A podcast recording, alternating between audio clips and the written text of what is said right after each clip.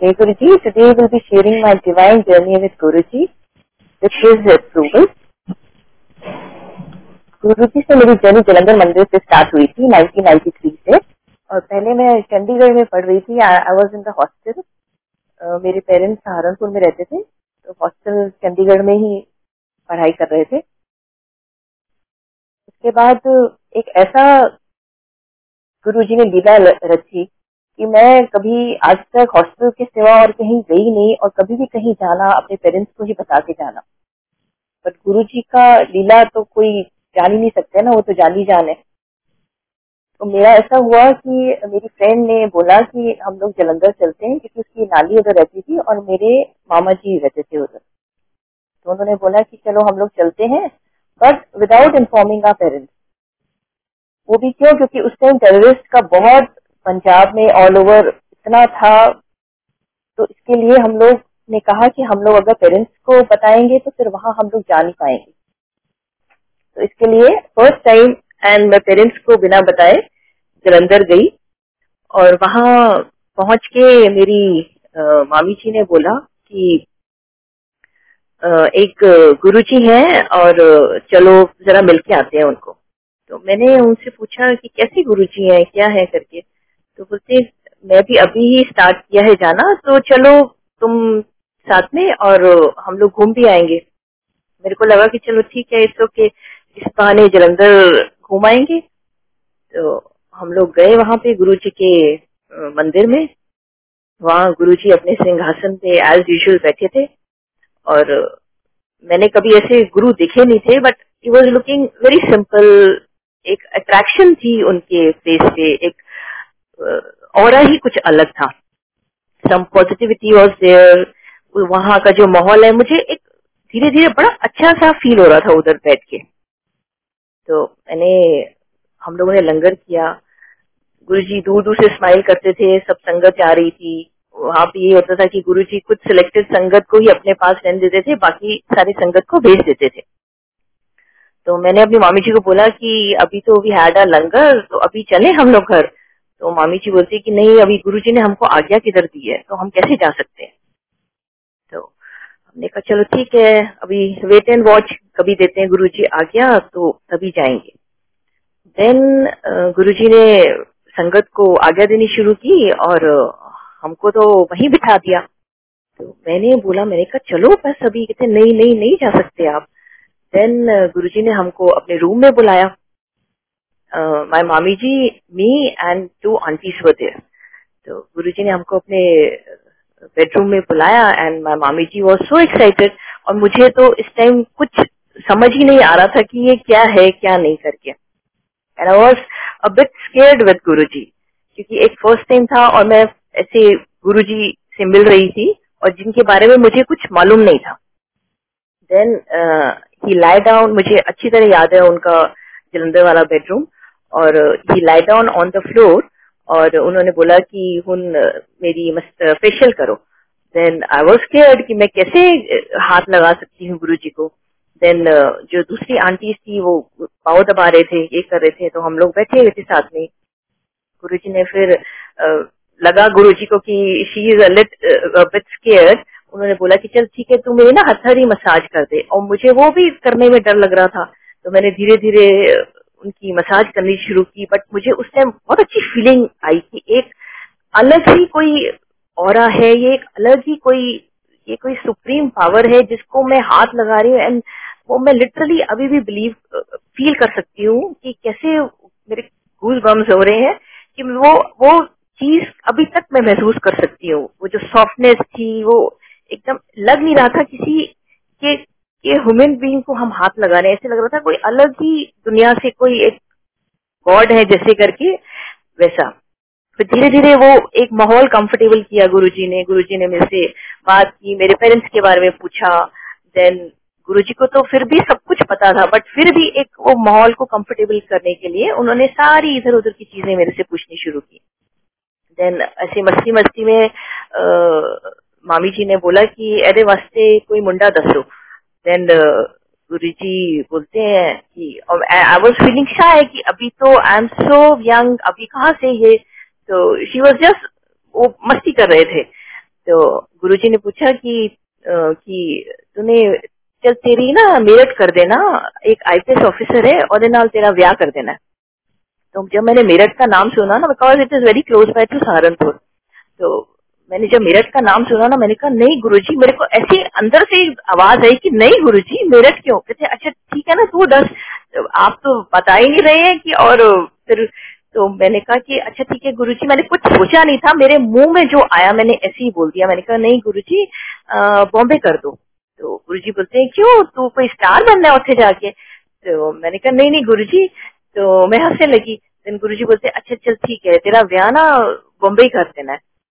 मैं वो शौक मेरे को लगा कि चलो ठीक है, इन्होंने बोल दिया, कौन सा होने वाला है, कौन सी सही हो जाएगी बात, ये तो एक मस्ती माहौल का एटमोसफेयर है तो चलो ठीक है। देन वहाँ से हम लोग सब आज्ञा वाज्ञा लेके वहाँ से निकले और बहुत अच्छा लगा उधर बैठ के। मतलब first meeting with Guruji was very divine मतलब ऐसे लगा कि आज लोग तरसते थे गुरु जी को हाथ लगाने के लिए और गुरु जी ने मुझे खुद आगे से वो किया। मे भी क्या कर्म कटाने होंगे या कोई कष्ट कटाने होंगे या क्या ब्लेसिंग देनी होगी मुझको, वो मुझे नहीं पता। आज तक नहीं पता। तो ऐसे ही हुआ टू थ्री डेज़ आफ्टर मैं, मामी जी और मैं, हम एक मूवी देखने गए जलंधर में। तो we had a heavy lunch तो लौटते टाइम मामी जी बोले कि चलो आओ गुरु जी के ना वहाँ मत्था टेकते जाते हैं। तो मैंने मामी जी को बोला कि नहीं mami ji we are so full कि अगर वहाँ गए और गुरु जी ने कुछ ऑफ़र किया, क्योंकि वहाँ तो जाएँगे तो गुरु जी ने इतना खिलाना होता है ना कि हम खा खा के थक जाते हैं, पर वो खिला खिला के थकते नहीं है। तो उन्होंने ऑफ़र किया तो हम तो बिल्कुल, मैं तो बिल्कुल नहीं ले सकती। कहती, मैं भी ले सकती, बस ऐसा करते हैं, मत्था टेकिंग और सीधा निकल जाएँगे बाहर। मैंने कहा, चलो इट्स ओके और मन तो करता ही था जाने का उधर। तो वो अपॉर्चुनिटी मिस भी नहीं करना चाहती थी मैं। देन हम अंदर गए और, जैसे ही दरबार में पहुँचे एंड गुरु जी उस टाइम अपने हाथ से संगत को खिलाते थे प्रसाद और गुरु जी वहाँ खड़े होके सबको प्रसाद डिस्ट्रीब्यूट कर रहे हैं। That samosa prasad then halwa prasad.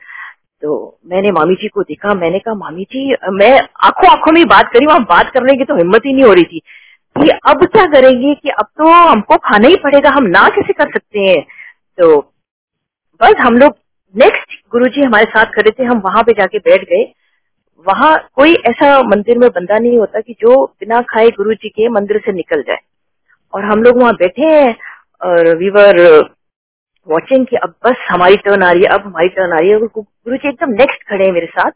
और मैं आप सोचो संगत जी गुरु जी ने सबको प्रसाद दिया और सिर्फ़ हम दोनों को प्रसाद दे दिया। मतलब आप सोचो कि गुरु जी कितने जानी जाने उनको सब पता है क्या हम लोग कर रहे हैं, क्या करने आ रहे हैं।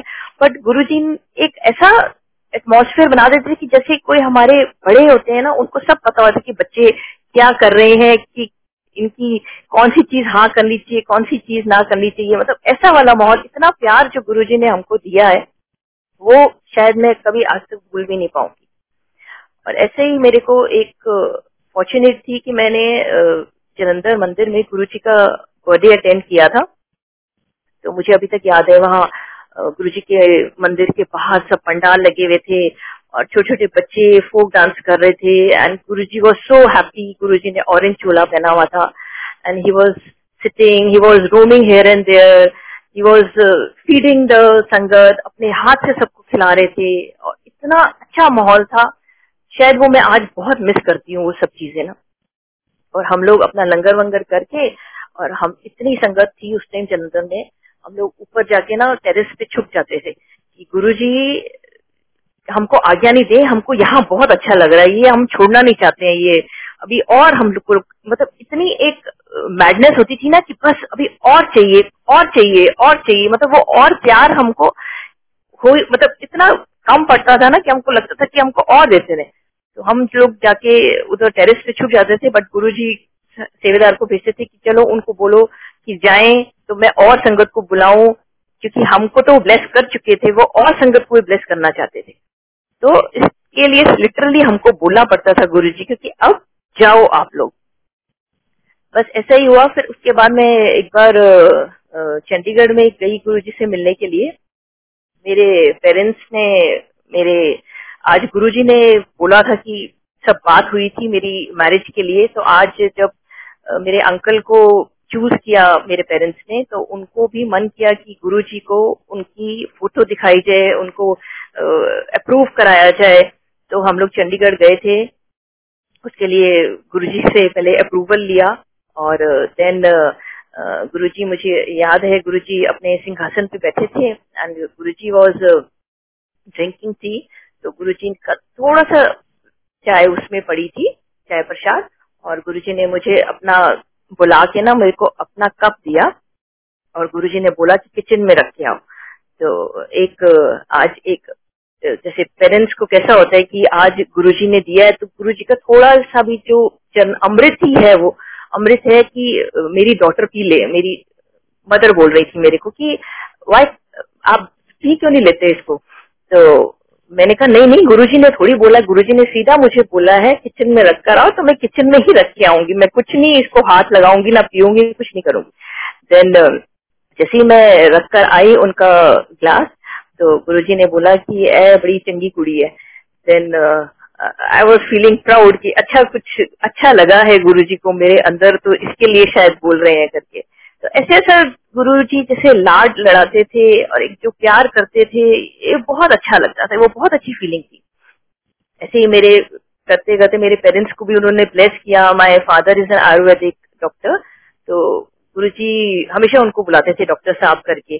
एंड uh, उनको एक आधी बार बोला कि चमन प्राश लेके आना डॉक्टर साहब, क्योंकि उन्होंने शायद कोई कष्ट काटना होगा, इसके लिए वो बोलते थे ये करने के लिए। तो ऐसे हुआ फाइव सिक्स मंथ्स के बाद आई थिंक हम लोग गए, गुरुजी से नेक्स्ट मिलने तो तब तक पापा भूल चुके थे कि गुरुजी ने क्या बोला था उनको। तो फाइव सिक्स मंथ्स के बाद जैसे ही हम लोग गए, मत्था टिका तो पापा को बोला कि डॉक्टर साहब, वो कितने मेरा चमन प्राश? तो पापा ने एकदम सर पकड़ के बोला कि अरे, मैं तो भूल ही गया गुरु जी बट आपका माइंड इतना शार्प है कि आपको अभी तक याद है कि आपने मेरे को बोला था, बोलते हाँ मैं से भगवान हूँ तो भगवान कैसे भूल जाएँगे? तो नेक्स्ट हम लोग जब गए तो फिर पापा चमन प्राश लेकर गए। तो ऐसे काफ़ी छोटी छोटी चीज़ें हैं जो एक अफेक्शन एक लव गुरु जी के लिए हमारे लिए रखता है। और ऐसे ही हम लोग जस्ट जब मेरी मैरिज हुई बॉम्बे में तो काफ़ी टाइम रहा कि मेरे को था कि जैसे जब भी जाए अपने पेरेंट्स को मिलने के लिए, तभी मैं दिल्ली जाती थी बड़े मंदिर, मत्था टेकने। तो मेरे को ऐसे होता था कि अभी इतना ज़्यादा आना जाना नहीं होता, क्योंकि किड्स वर स्मॉल तो मेरे को ऐसे लगता था कि वाई कांट की गुरु जी बॉम्बे में क्यों नहीं है? आज बॉम्बे में मंदिर होता तो कितना अच्छा होता। ये सब चीज़ें मैं अंदर ही अंदर फील करती थी और शायद 2014 में तो ये चीज़ें इतनी हो गई थी, मेरे को इतनी इगरनेस थी कि क्यों नहीं गुरु जी इधर आते? तो आज मेरे को कैसे थ्रू थ्रू जैसे वो भी माहौल गुरु जी ने क्रिएट किया, कैसे थ्रू थ्रू पता चला कि 2014 में मैं फिर बॉम्बे संगत से यहाँ जुड़ी। वहाँ मुझे बहुत अच्छा लगता था कि जैसे, कैसे हम लोग इतने टाइम पहले गुरु जी का वही माहौल होता था और आज मैं बॉम्बे में रह के इतनी अच्छी संगत, इतना अच्छा गुरु परिवार मिला है। उनके साथ हम लोग टाइम जो स्पेंड करते हैं, वो बहुत अच्छा लगता था। और मुझे एक, उस टाइम एक ड्रीम भी आया था, जब मैं यहाँ पे कनेक्ट हुई थी बॉम्बे से कि गुरुजी एक हॉल से निकल के आ रहे हैं। गुरुजी ने बहुत वाइब्रेंट कलर एक चोला पहना हुआ है।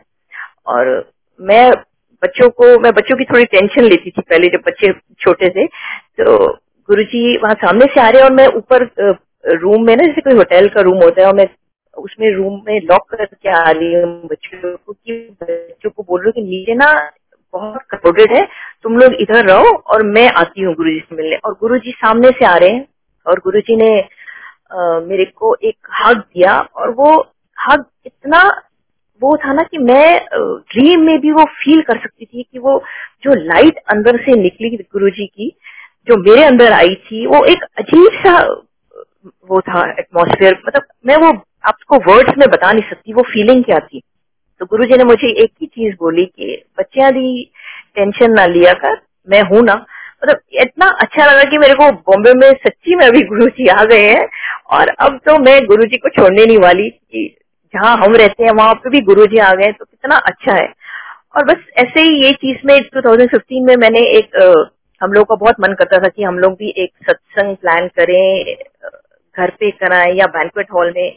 कराएँ तो मैं और मेरे अंकल बैंकुएट हॉल देख रहे हैं इधर उधर जा रहे हैं, ये कर रहे हैं, वो कर रहे हैं। और मेरे पास रहता था, नहीं गुरु जी के लिए सत्संग है परफेक्ट होना चाहिए एवरीथिंग शुड बी परफेक्ट ये, वो, ऐसा, वैसा। तो ऐसे ही ये सब चीज़ें कभी हम सोचते थे कि नहीं, घर में करा लेते हैं, नहीं, घर में इतनी संगत नहीं आ पाएगी कंफर्टेबली नहीं बैठ पाएगी, नहीं बैंकुएट में कराते हैं, ये थोड़ा एक कंफ्यूजन चल रहा था हमारे माइंड में। तो मेरे अंकल को एक बार ड्रीम आता है कि हम लोग गुरु जी का घर में दरबार सजाया है और only we four are sitting और गुरु जी मतलब समझ नहीं आया मेरे अंकल को तो मेरे अंकल को बड़ा थोड़ा सा ना वो लगा कि पता नहीं शायद गुरु जी क्या हमको दिखाना चाह रहे हैं कि सिर्फ़ मतलब संगत कोई भी नहीं है, सिर्फ़ हम लोग घर में बैठे और गुरु जी का दरबार है। तो इन्होंने मेरे को, मेरे हस्बैंड, मेरे अंकल ने मुझे ये चीज़ें बतानी चाहिए नहीं। इनको लगा कि इसको टेंशन ना हो जाए, अगर मैं ये बता दूँ तो। बोलेगी कि, अरे, संगत नहीं है, ये क्या हो गया, ऐसा क्या हो गया करके? तो ऐसे में दो टू डेज़ के बाद ना, मुझे सेम ऐसा ही ड्रीम आया। और उसमें यही किया कि हमने दरबार सजाया हुआ है and we four are sitting हम दोनों और दो हमारे किड्स और कोई भी संगत नहीं है। वो समझ नहीं आया। मैं, मेरे को तो रहा नहीं किया। मैंने तो इनको फटाफट उठते सारी बता दिए कि मेरे को ये ये ड्रीम आया है, पता नहीं क्यों गुरु जी ऐसा दिखा रहे हैं। तो अभी समझ नहीं आया। आप ये सोचो कि आज गुरु जी ने 2015 में हमको 2020 का दिखाया था कि आज वो ई सत्संग के थ्रू हम लोग अपने ही घर में, अपनी ही फैमिली विथ नो संगत मतलब आप सोचो ये चीज़ें माहौल उस टाइम के लिए बट हम लोग समझ नहीं पाते। हम लोग की फाउंडेशन उसी टाइम तक रह जाती है बट गुरु जी उसके बियॉन्ड दिखाते हैं हमको। जो चीज़ें हम लोग सोच भी नहीं सकते। तो यही सब चीज़ें थी और एक बार मैं हिरानानी हॉस्पिटल में एडमिट हुई थी। माई हीमोग्लोबिन वॉज़ फाइव हो गया था बट आई वॉज़ ओके नहीं तो कई बोलते थे कि हीमोग्लोबिन फाइव हो जाए तो या सिक्स हो जाए तो बंदा फेंट हो जाता है। मैं बहुत नॉर्मल थी इधर उधर अपना घूम रही थी मज़े से। देन थोड़ा सा ऐसे वीकनेस टाइप लग रहा था मुझे तो मेरे, ऐसे ही मैंने टेस्ट करा लिया जाके। तो डॉक्टर्स का फ़ोन आ गया हॉस्पिटल से। कि अरे आप एडमिट हो, आके आपको ब्लड ट्रांसफ्यूशन ट्रांसफ्यूशन होएगा, आपको आयरन की डोजेस देंगे स्लाइन चढ़ेगी, ये चढ़ेगा करके।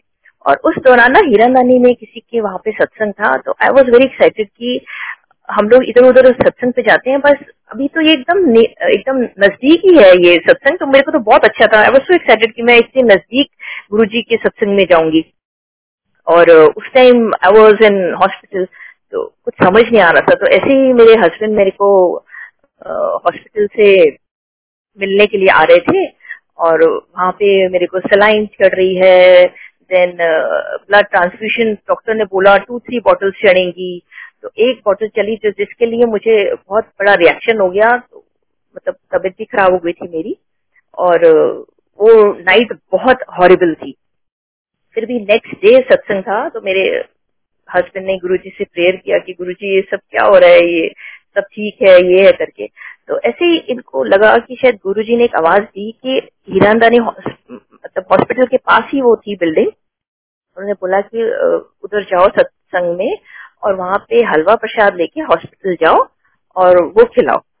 देन uh, मेरे हस्बैंड फटाफट से गए मेरी डॉटर को लिया और uh, उन्होंने सत्संग गए वहाँ पे उन्होंने हलवा प्रसाद फटाफट लंगर किया हलवा प्रसाद दिया और हॉस्पिटल में ऐसे कभी अलाउड ही नहीं होता कि आप सलाइन चढ़ रही है और आप कुछ uh, खा सकते हैं या पी सकते हैं। बट ये छुप छुपा के लेकर आए गुरु जी का जल प्रसाद देन हलवा प्रसाद। तो उन्होंने मुझे वहाँ पे थोड़ा सा खिलाया और तो नेक्स्ट डे मतलब मेरा हीमोग्लोबिन आई थिंक 7.5 बढ़ गया. And the doctors was so excited वो बोल रहे थे, अरे, ये मेरेकल कैसे हो गया? देन बस यही था कि गुरुजी हैं इसके पीछे. एंड द नेक्स्ट डे जिससे एक दिन पहले मेरी इतनी तबियत खराब थी the next day I was discharge from the hospital तो ये है हमारे गुरुजी. और he is the only guru who can change and rewrite destiny तो यही था कि जब हम लोग गुरु जी को याद करते हैं, उनकी चीज़ों को याद करते हैं तो एक एक अपनापन, एक एक, क्या बोल सकते हैं उसको, एक अलग सी चीज़ें आ जाती हैं। और हम लोग जब भी मंदिर में बैठते थे गुरु जी के आने पे तो हम लोग एकदम आराम से कूली बैठते थे। बट गुरु जी जैसे आते थे ना तो गुरु जी से आने से पहले उनकी फ्रेग्रेंस आ जाती थी। तो जिससे हमको लग जाता था कि अब गुरु जी आने वाले हैं। तो गुरु गुरु जी की जो बॉडी में से फ्रेग्रेंस निकलती थी ना, वो तो माइंड ब्लोइंग मतलब वो वो किसी भी फ्रेग्रेंस से आप कंपेयर ही नहीं कर सकते। मतलब वो फ्रेग्रेंस तो इस दुनिया में कहीं बनी नहीं हुई है जो हमारे गुरु जी के वहाँ से आती थी।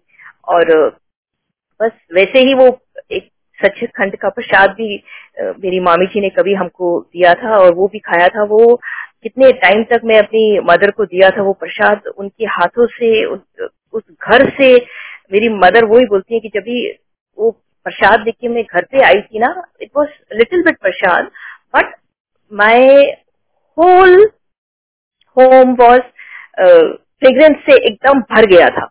मतलब इट वॉज़ मतलब इतनी छोटी सी चीज़ में भी इतनी फ्रेग्रेंस होती थी ना कि हम क्या बोल सकते हैं। तो गुरु जी सब ठीक करेंगे। गुरु जी हमको इस माहौल से भी निकालेंगे। गुरु जी ने बोला था कि ये माड़ा टाइम आएगा और वो माड़ा टाइम से चल रहा है और गुरु जी के साथ साथ ये माड़ा चाहे टाइम भी निकल जाएगा। So we are all very fortunate that we are with Guru ji and Guru ji bless all of our thank you and शुक्राना गुरु जी एंड भूल शुभ माँ जय गुरु जी